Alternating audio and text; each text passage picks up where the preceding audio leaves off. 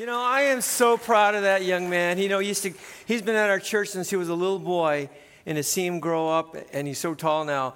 But he is the leader of our youth ministry and is doing such a great job. And if you have a junior high school or middle age school child or a uh, child or a high school student, you want to get them connected to our youth ministry because he is such a great leader, and I think they'll absolutely love him. Uh, um, I just want to tell you, it's, it's so exciting to see all the things that God is doing. The baptisms that we had last weekend, as, as Todd mentioned, we've got Harvest Fest coming up. And, and the reason why we're doing registration for that, we have three specific hours five, six, and seven is because we, want all, we don't want all the kids and families to show up at one. So you have five or 600 people packed into one hour, and, and that will just make it a little bit too crunchy around here, so we've spread it out, and that's and we we are going to do everything we can to accommodate everybody who wants to come to that event. So, so again, if you haven't signed up, sign up, and then uh, we'll get back to you as soon as we uh, open up some space. But uh, hey, I want to thank you so much for joining us today. Welcome to all of you who are online.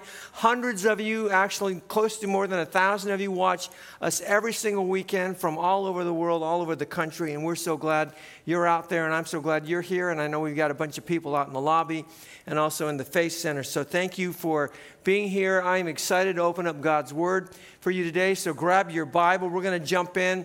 It's always helpful, I think, to have a pad of paper to take notes about what we're talking about here. And again, you can follow everything that we're doing here this morning on our South Bay Community Church app. And if you don't have it, you can get it from the Google Play Store or the Apple Store. You can do it right now because we've got Wi-Fi in here, and then and then you can follow along with us as well. All right. So hey, before I start, I want to I want to open up our time in a word of prayer because it's so important that we uh, we come before the Lord. And I know that some of you are going through some really tough times. And so let's just come before the Lord and ask Him to, to carry our burdens and uh, bless each one of us today, okay? Father, thank you so much. It's so good to be here. Lord, this is the best. This day is the best day of my life as, as we get a chance, the best day of my life every single week as we get a chance to gather together to worship you, to fellowship and be with one another, to hear your word. And Father, I pray that this weekend would be just as powerful as the last weekend and the weekend before that and the weekend after that and the weekends that are going to be coming up here real soon. And Father, we just invite you and ask you to show up here in a, in a very powerful and meaningful way to touch each and every one of our hearts. And Lord, I want to lift my brothers and sisters up to you, all those who are out watching, who are watching us right now, who may be listening to this later on, weeks, weeks later after this message has been given, that you would touch them because I know there's some folks who are going through some really tough times right now, at this very moment, Lord, whatever their needs are, whatever their struggles are, Lord, show them how faithful and how good and how real you are. So, Lord, will you speak to us today? You know, I just, I go, Lord, it can't be me. It, has got to be all you. So do that now. And I ask all these things in Jesus' name. Amen. Well, I want to begin today by sharing with you some good news some bad news and some good news, all right? Good news, bad news, good news. And here comes Mark Anderson, so that's really good news. So, Mark's, I'm only kidding. I can do that to Mark. I wouldn't do that to anybody else, but I can do that, right? I can do that to Mark, right? So, anyways, good to have you here, Mark. Anyways, good news, bad news, and good news, all right? And first, the good news is that last Sunday we were supposed to baptize Tom Kinoshita. It was his birthday, it was his 90th birthday last Sunday.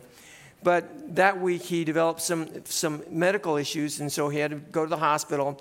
And I want you to know that they ran some tests, and, they, and everything came back okay. And so they let him go, and he's, he, I understand he's doing fine. I haven't seen him this, him this morning, but he's doing fine. And so we hope that next time we have our baptisms, he'll be able to jump in and, and take the plunge. So that's really good news that Tom is okay. So we really praise the Lord for that. Yeah, that's, you can applaud for that. Okay, the bad news, all right. The bad news is I, I received an email this week, and um, you know, it was kind of a punch to the gut. I was going to say gut to the punch. No, it's punch to the gut. And, um, and I want to put it up here for you, all right? And here's what the email said Dear Pastor, I want you to know that we visited your church last Sunday, and not a single person spoke to us. Your church isn't friendly at all. Therefore, we will not be back. That's, that was the email that I got. And, you know, it's, it's one of those emails that no pastor ever wants to get, right? No pastor ever wants to get. I mean, and because it's tough, and, and you don't want that to be true of your church, all right? So that's the bad news. Here's the good news the email's fake, all right? I made it up. You know, I, I made it up. Nobody, nobody, nobody sent it to me. But I wanted, I wanted, I made it up and I wanted to put it. He's freaking out over here.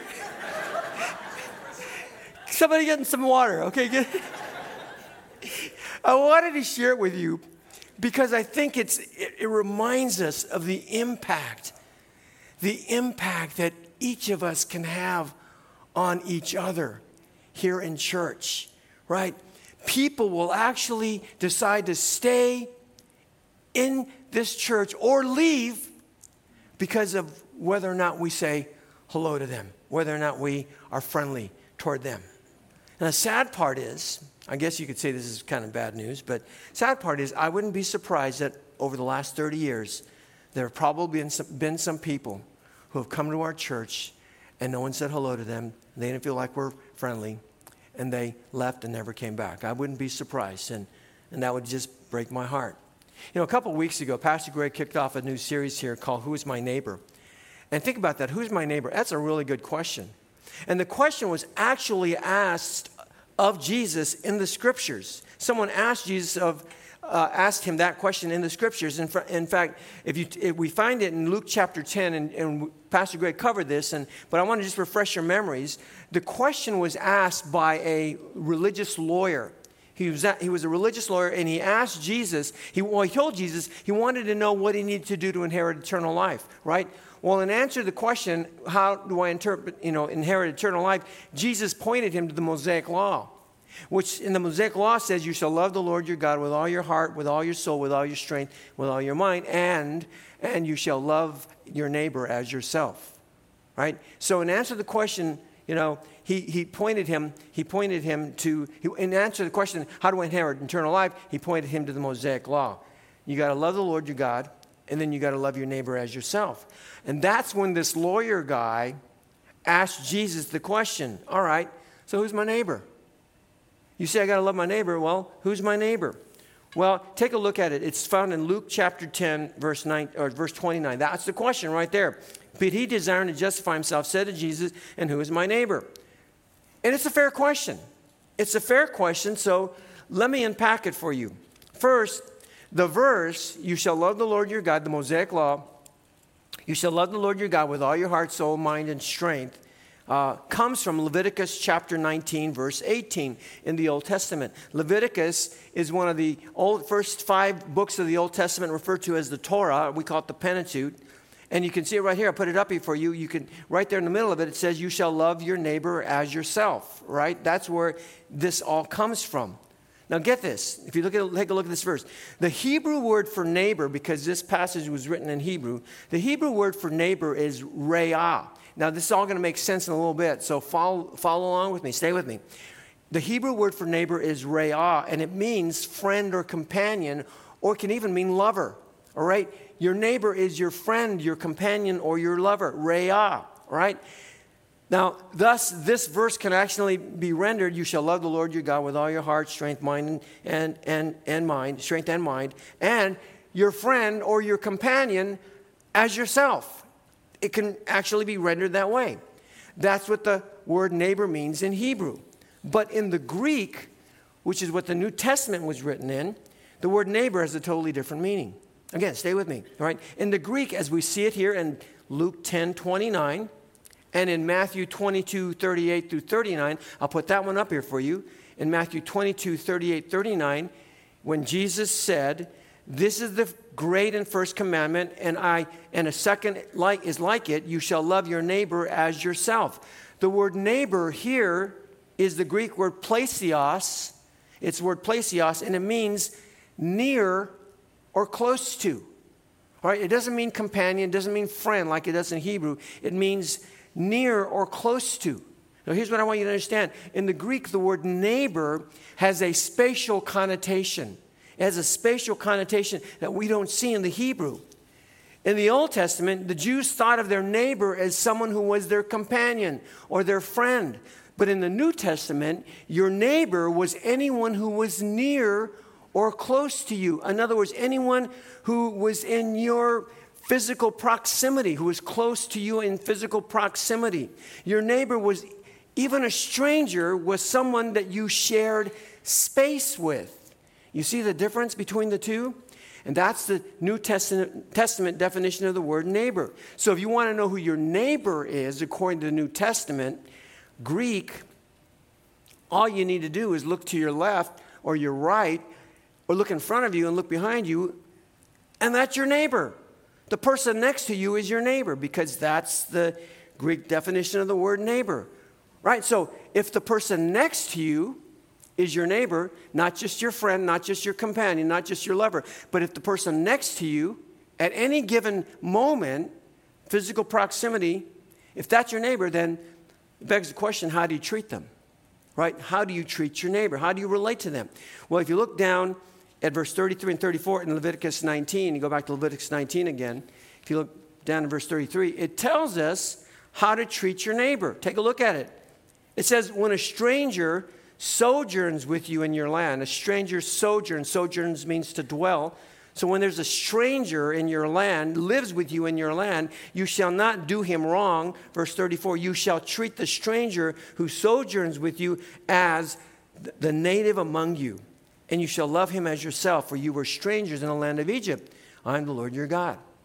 So Moses, who was the author of this book, the book of Leviticus, said that the way that you love your neighbor is by treating him as if they are one of you. You treat them as if they're one of you. He said in verse 34, You shall treat the stranger who sojourns among you as a native among yourself. Sojourn again means to dwell. The Hebrew word for native, this is so interesting. Hebrew word for native means one who is right, who arises out of the soil. One who arises out of the soil. Thus, Moses was saying, Treat the stranger among you the Jews, for example, you're speaking to Jews, treat, the Jew, uh, uh, treat those among you as if he was or she was a Jew. Treat them like that, as if they rose out of the same soil that you came out of yourself. That's what he's saying. In other words, treat the stranger as if they are one of your own, one of your very own, as if they came out of your own soil, as if they came out of your own ethnic heritage, as if they came out of your own bloodline. That's how you treat them. You treat them as if they are one of your own. You know, the other day I had a, a question about my cell phone. So I went to see Francisco, who works at the kiosk, uh, the phone kiosk at the Costco in Torrance. I've been going to Francisco for years, and he's always takes care of getting our, our family our phones. And so I, I, saw him, and I hadn't seen him in a while. And as soon as I saw him, he said, "Hey, where have you been?" He says, "It's been so long. How come I haven't seen you? How come you haven't come to say hello to me? Where have you been? How's your church?" And I've been trying to get him to come to our church for years and years, and he hasn't come yet. And he says, "I'll, I'll be there. I'll be there," and he hasn't come. But anyways, it was so great to see him, and, and and he was talking to me, and then he said, "Hey, I met somebody who goes to your church." And I said, Really? He says, Yeah, I don't remember his first name, and I think his last name was Kim. And I said, Well, that's half our church. when Francisco couldn't help me with my particular issue, he suggested that I go to the carrier. He says, I think you need to go to the carrier, and I won't tell you who the carrier is. He says, You need to go to the carrier and I think they might be able to solve your problem. I said, okay, I'll go to the carrier. So I went, so I said, where's the carrier at? And he said, oh, he told me, gave me some directions. I said, okay, so I so I headed down to the carrier, and I walked that e- same evening. I walked in the carrier, and the agent who was standing at the desk at the at the front counter didn't greet me the same way that Francisco did. In fact, I as soon as I went, didn't even say hello, and I went up and I went up to her and I said, hi, I, I have a question about my phone. And, and before I could even say anything further, she cut me off and she said, We don't take walk ins, you have to make an appointment. Oh, you know, I was taken aback. I was shocked. I, I, mean, I wasn't taken aback because I had to make an appointment. I mean, if I have to make an appointment, I, I said, I didn't know I had to make an appointment. Yeah, you need to make an appointment. And so I, I was like, oh, okay. I was more taken aback by how she said it. And it just seems to me, I don't know, I, I, share these incidents with you all the time. It just seems to me, I don't know if it just happens to me, but, but probably, right? Cheryl says, I think it's you. And, um, but it just seems to me that people are, are not very nice anymore. I mean, everywhere I go, just people aren't nice. You go to the fast food food line and someone just says, here's your, here's your hamburger, here, just throws it out the window. It's like, oh, thank you. And it's like, and they don't even say anything. It's like, oh, oh you know, it just, I don't know, that's just me. As if, as if just doesn't seem that people are as accommodating as they used to be. And it's as if you're intruding on their time. And, and I think that as time goes on, things are going to get worse. I think that, that people are going to get meaner and people are going to get colder. And, that, and that's because, as we've said around here, the Bible says that in the last days, the hearts of people will grow cold. And, and that's what seems to be happening. And I, and I get that many who might be outside of the church, you know, not church people, I, I get that they might act that way. But that should never be the case of somebody who is in the church. Should never be the case of somebody who says they're a Christ follower. You know, in a message a while back, I, I quoted Charles Spurgeon, who said that the church is the dearest place on earth, right? And I believe that. I believe this is the dearest place on earth, the dearest place on earth. Well, I submit that the church should also be the kindest place on earth. It ought to be the kindest place on earth. But is it? Well, if we were honest, I, think we'd all agree that it's something we can work on. We probably need to work on it. You know, back in 2006, a, a, a woman named Judith Umlas wrote a book in which she asked this question. I'm going to put the quote up here for you. This is how she began the book. She wrote, quote, what actions would you take if you knew with absolute certainty that a simple action you could take every day for no cost and little effort would change your world and the world at large dramatically and profoundly for the better. That's what she asked. What action can you take that would cost you nothing, would, could literally change the whole world? You know what she was referring to? She was referring to the power of acknowledgement. In fact, that was the title of her book, The Power of Acknowledgement. And according to the dictionary, I looked it up the word acknowledgement is the act of acknowledging something or someone. That's what it, I'll put the definition up here for you. Acknowledgement is the act of acknowledging something or someone, right? And whether it's in the church or in a marriage or in a classroom or at work, in life itself, everyone desires to be acknowledged. We all long to be acknowledged. Uh, there isn't one of us who wants to be ignored. There isn't one of us who wants to be invisible. And in order for the church to be the kindest place on earth, we've got to understand the power of acknowledgement. We got to understand this. And here's the thing we all possess the power. We all possess the power. Children possess the power. Teenagers possess the power. Uh, older adults, young adults possess the power. Those of you who are in your 40s and 50s and 60s and 70s and 80s and even 90s possess the power. Everyone possesses the power of acknowledgement. But sadly, not everybody uses this power.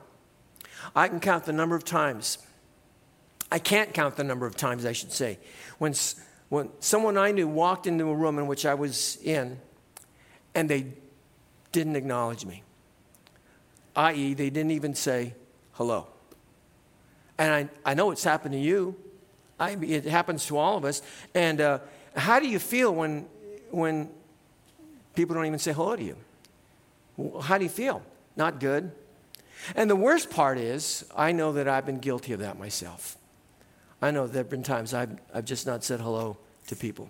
And probably to some of you, haven't said hello to you. And I've done it myself. See, if the church is to be the kindest place on earth, and that's my dream for our church, man, we would be the kind, the dearest place on earth and the kindest place on earth. Eh, you know, eh, that's what I want. Um, we've got to begin, if we want that, we've got to begin exercising the power of acknowledgement. And here's the good news we can start doing that today. We can ex- exercise the power of acknowledgement today. We can begin acknowledging people with one simple word. You know what it is? Hi. Hello. Hola in Spanish, right? Uh, annyeonghaseyo. Annyeonghaseyo in Korean. I think that's one word. Is, it, is that one word, Dan? I don't know if it's one word maybe two words. Uh, how about how's it? For those of you who speak pidgin. Yeah, I don't get that. How, how's it? In my economy, how's it? It's two words. How is it? How's, actually three words. How's it? but you know those folks from Hawaii? One word, one, one word. How's it? How's it? How's it, brah? Right? We can begin exercising the power of acknowledgement with just one word. Or maybe two words. Good morning. Hi there. If you're from the land down under, hey, mate. Right? One or two words. And you can begin acknowledging, you can use the power of acknowledgement. Here at church, we have volunteers, right, who stand at the doors. You might have seen them this morning. They stand at the front doors every weekend. And, and just to say those one or two words as you walk in, we call them greeters. And some people think that it's the greeter's job to greet people so that they don't have to, right? Well, first of all, let me just say it's not a job, right? It's not a job to say hi to someone, right? Saying hello is the most basic of human interactions. It's just what we do, right? First thing I wake up in the morning, I turn to my wife and say, Good morning, sweetie. Hi, sweetie. How are you? Hi, Cheryl. It's so simple. I say that to my daughters, same thing. And so, um, it is the most, it's just what we do. So say, so say hi to people, right? Say hi to people. And I understand it may not come easily for some, right? Because some of you are introverts, kind of like, and you just, you just, you don't want to say hi, but you know, but, and that's why it's important uh, to teach our young people, teach our children to say hi. It's so important that we do that. Um, we got to start them young, right? Cheryl and I have always told our girls, you always say hi, right? We go to a family gathering, you always say hi to everybody, right? Go give them a hug, right? And you, when you go to the office, you walk in the, don't walk in the office, ignore everybody. Just, hey, good morning, everybody. Hi, hi, hi, Donna. Hi, Ernie. Right? Hi, Jim. Just, just say hi to people when you, when you walk in. You go to your school, you go to your class, say hi to people. Uh, and I, and I, I really believe it's up to parents to teach that to their kids and also to model it for them. So, first, it's not a job to say hello right? It's not anyone's job to say hello. It's the most basic of human interaction. Second, it's not the greeter's job alone to say hello. It's everyone's job to say hello. All of us need to say hello to everyone around us. We should all be welcoming. We should, and, and I would add, we, we had to do it cheerfully, right? Do it with a smile. Do it like Mark Anderson does all the time, right? I mean, just with a smile, with a, with a cheerfulness, not grudging, like, hey, hey, hi, Oh, yeah, yeah. What side of the bed did you wake up on this morning, right? And, and, and, and be genuine about it, not fake, right? Like, you know, like, hi, you know, like, you know, I mean, be, be, you like, hi. Be, I, we should all practice this, right? This is crazy. Be, be genuine as if you, you really mean it from your heart that you're happy to see someone. And then, um, and so today, um, I'm issuing a pastoral decree. I have, I've done very few of these in 30 years, done a couple of them, I think.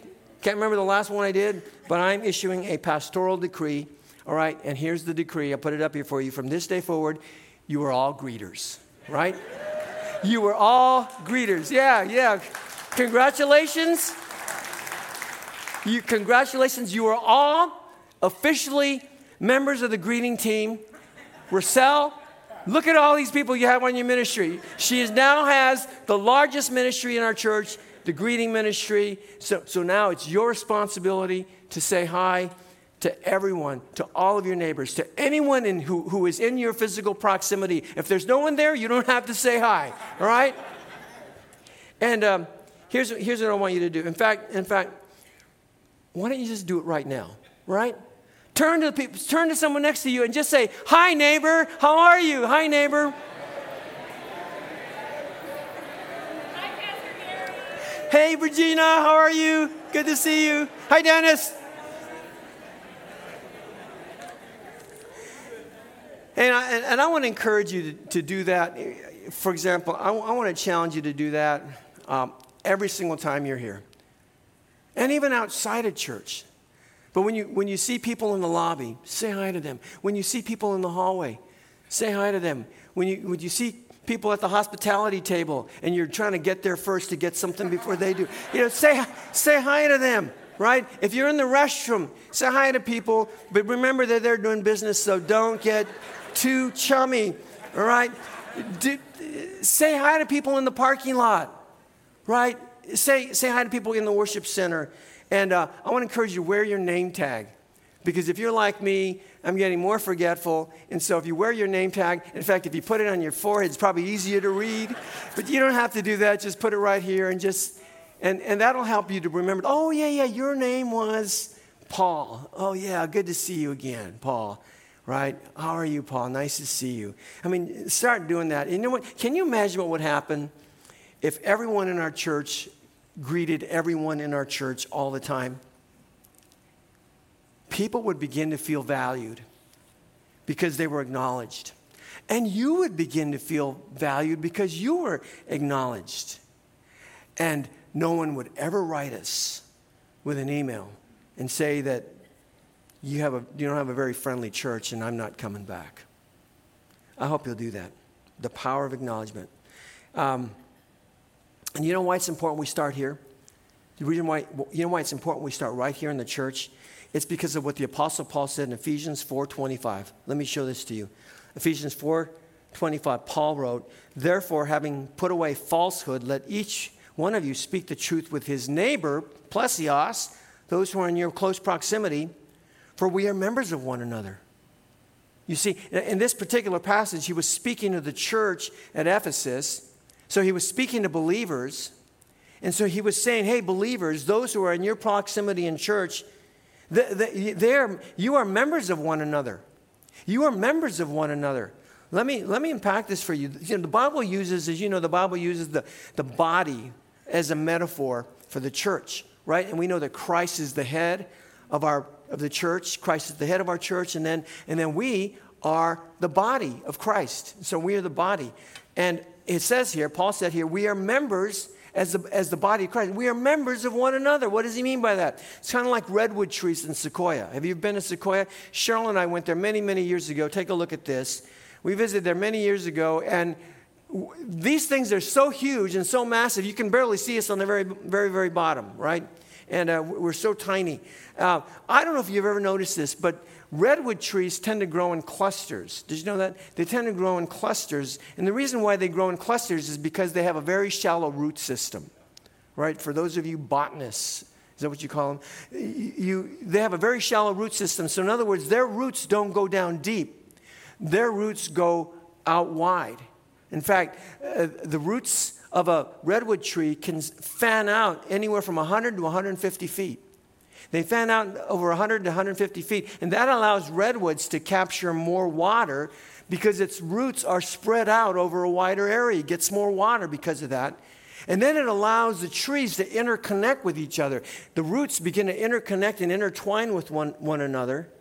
And that makes the tree stronger so that when, especially when the wind blows, the trees won't get blown down because they're all interconnected. They're all just holding on to one another for dear life. And that's why these redwood trees kind of grow in clusters. And it's very rare when you'll see a redwood tree standing out there all by itself. Well, in the same way, Christ followers are interconnected with each other. We are members of one another. That's what Paul meant. We are members of one another. We are bound together like redwoods, and that makes us stronger. That makes us stronger, and, and it helps us to resist temptation. It helps us to withstand the storms of life when we are interconnected. That's why we come together. That's why it's so important for the church to gather together because we need each other. And we pray for each other and we encourage each other and hear God's word together and we worship each other. See, we are members of one another. We are interconnected, and that makes us stronger when we go out in the world. And the reason why we need to exercise the power of acknowledgement in the church is because God has given us a special bond with one another. In other words, we are, we are, we are family. We share the same Father. That makes us brothers and sisters in Christ. And so the church, acknowledge, the power of acknowledgement needs to begin right here. begins right here in the church. So, church, let's be kind to one another. All right? And remember that we are members of one another. We need each other. We are interconnected with one another. Now, many years ago, a teacher handed out sheet of paper to everyone in class. I was actually on both sides. And on the sheet were the names of everybody in the class, all the students that were in the class. And she said, Okay, class, here's your assignment. Here, here's what I want you to do.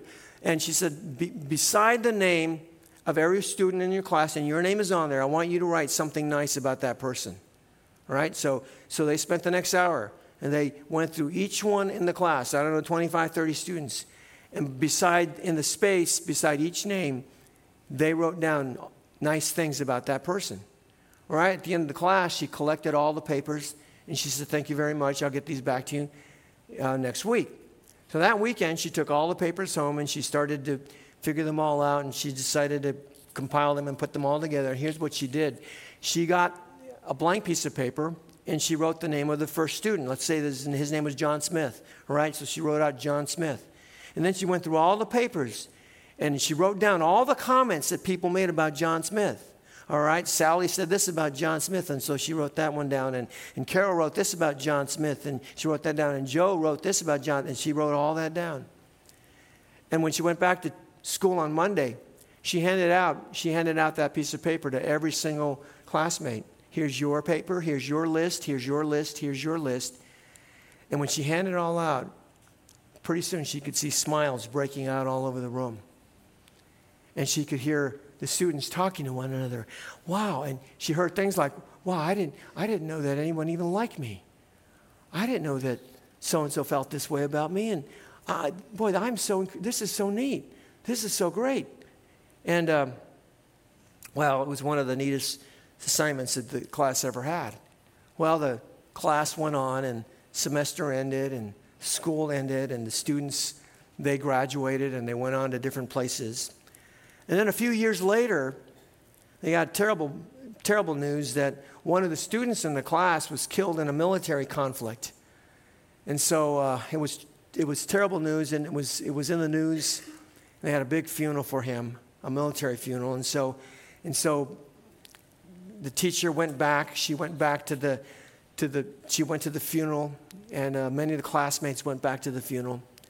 And when it was time to go up and pay their last respects, the teacher went up, and as she stood at the casket, one of the pallbearers must have recognized her.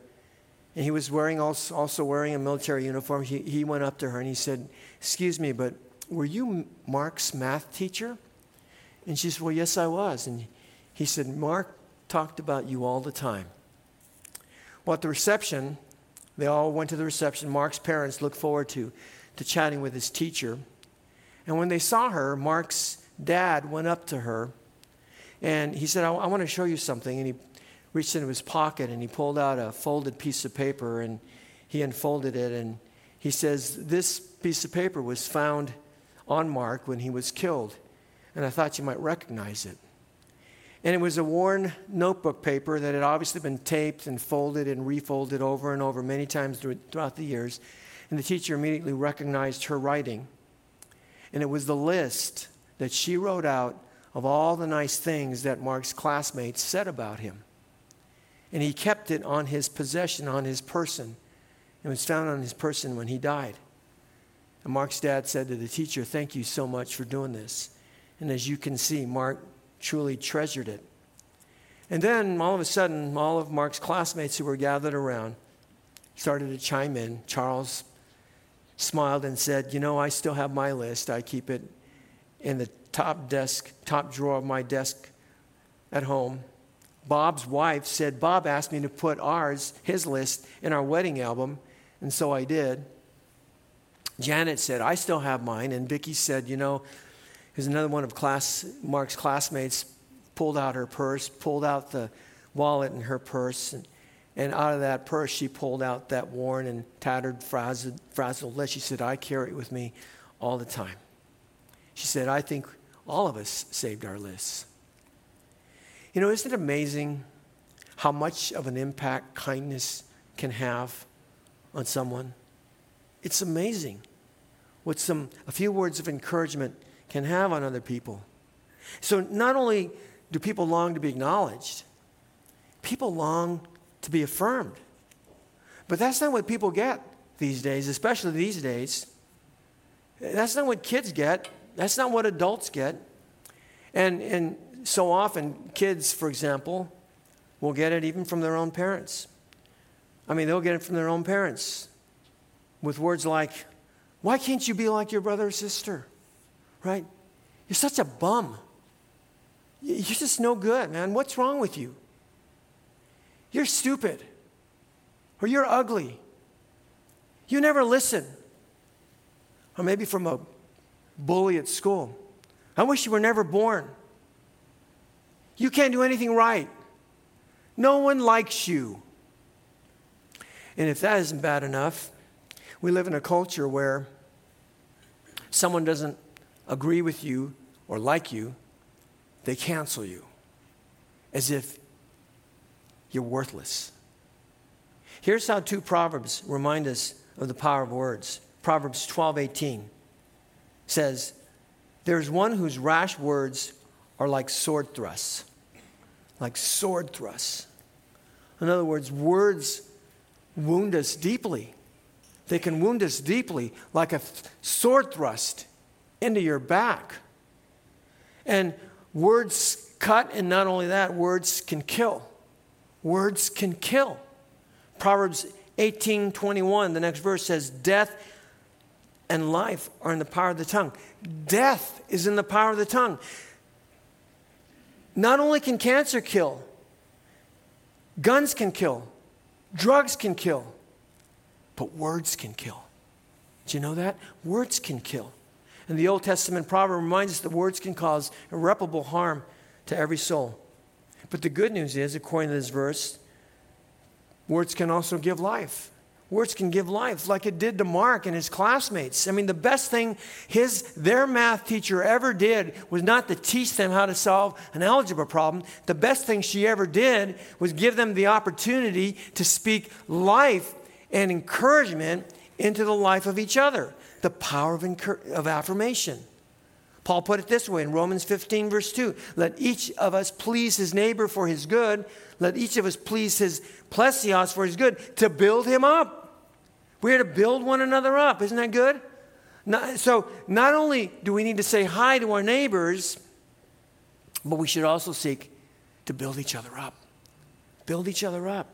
And what better way to do that than by speaking words of affirmation? Words that, that are seasoned with grace, words that are meant to intended to heal and not slice up words that are meant to build up and not tear down words that encourage and not discourage words that unite and not divide words that sow love and not hate. After all isn't that what god did for us? His words his word to us builds us up. Listen to what let me just i just picked three verses here and i want to read read them to you but listen to what god's word says to us 1 John 3 1 See what kind of love the Father has given to us, that we should be called children of God. And so we are. For you created my inmost being. You knit me together in my mother's womb. I praise you because I am fearfully and wonderfully made. Your works are wonderful. I know that full well.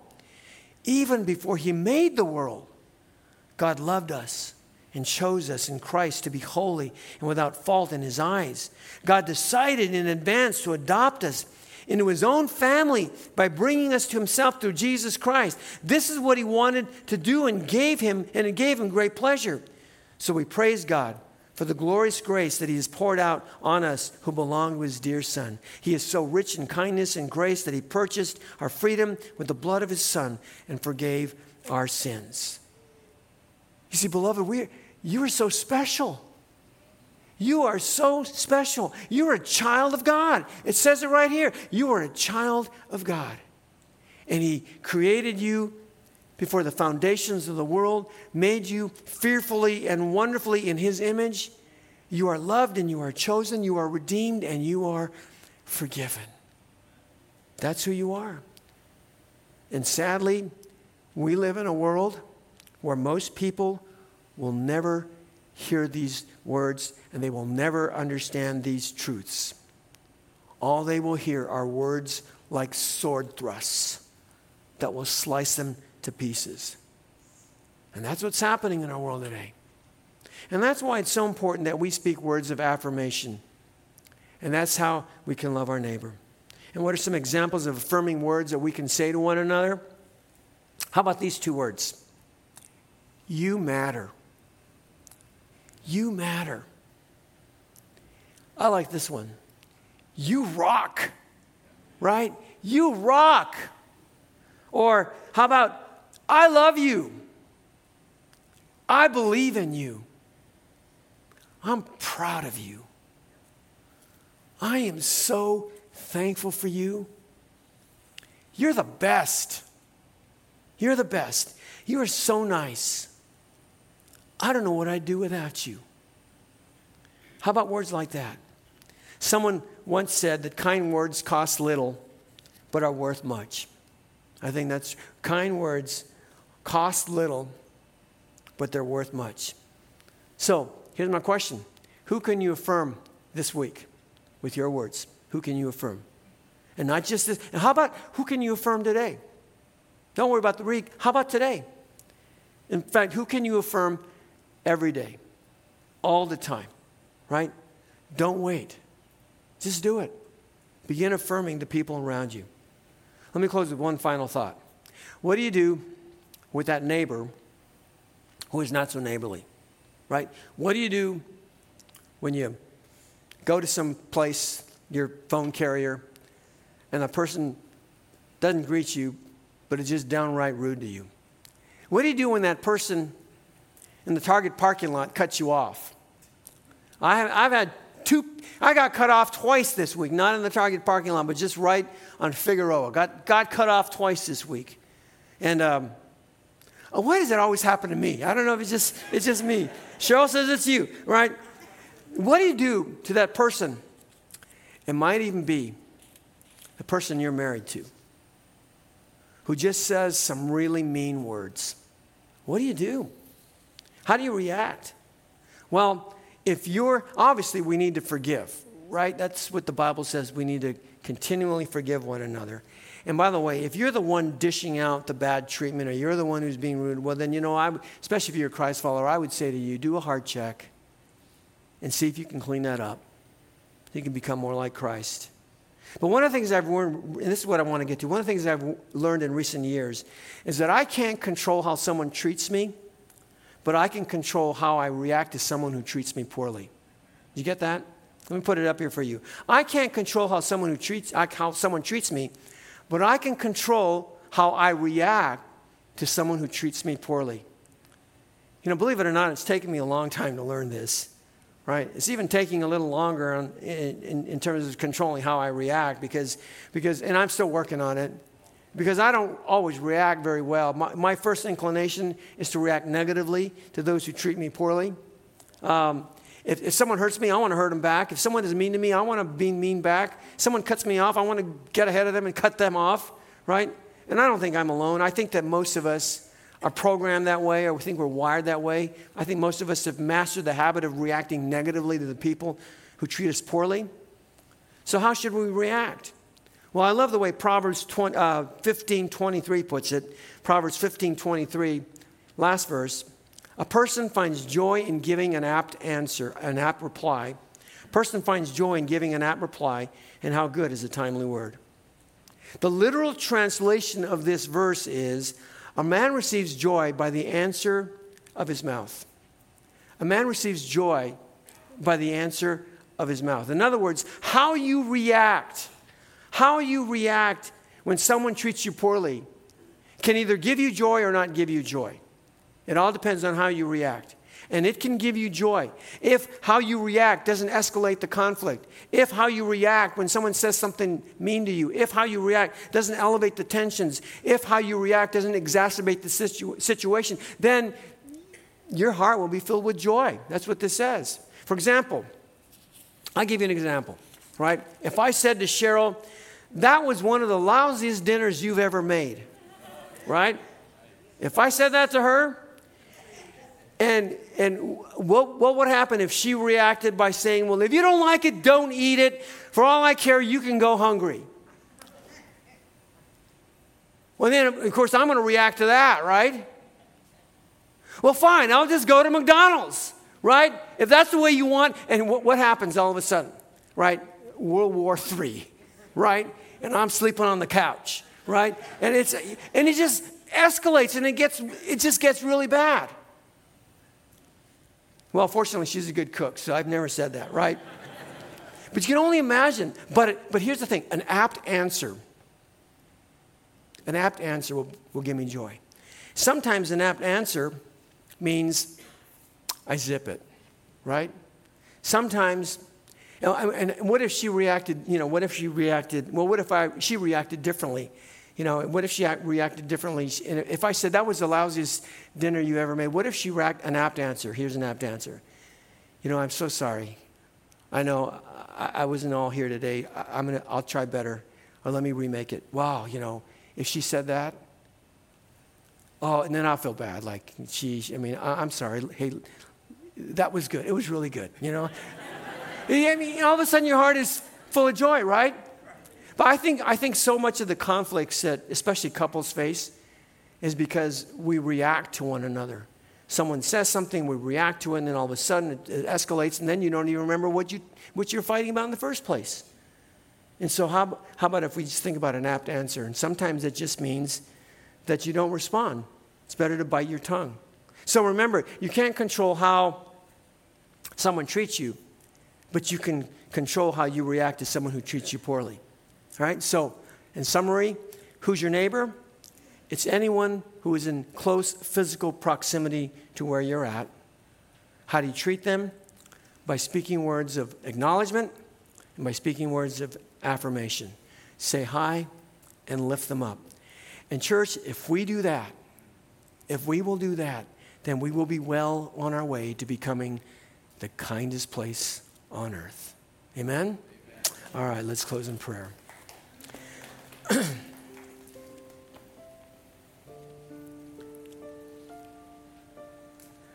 Father, we just come before you today, and Lord, every one of us, we can all admit, we can all confess that we are broken and sinful people. And Lord, it, it isn't in us to be nice, it isn't in us to be kind, it isn't in us to be friendly. And, and as we look about us, man, if it, wasn't with, if it wasn't for your Holy Spirit filling us, then we would just be like what the rest of the world is like, getting worse every single day. So, Father, thank you, first of all, for forgiving us and for being so gracious to us. Forgive us when we don't react the way we need to react. And Lord, I pray now that you would do a work in us, that we would begin, not just today, but every day, for as long as you have us here,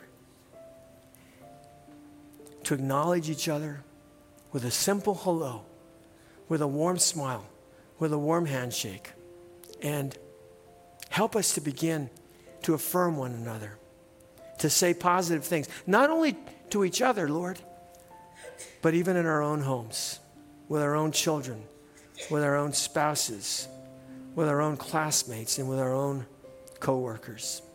So, Lord, do a work in us so that it can be said, South Bay Community Church, it is the kindest place on earth. Lord, we love you. We thank you. Thank you for your word. Seal these truths to our heart that we might be different as we walk out of here today. We thank you, Lord, in Jesus' name. Amen.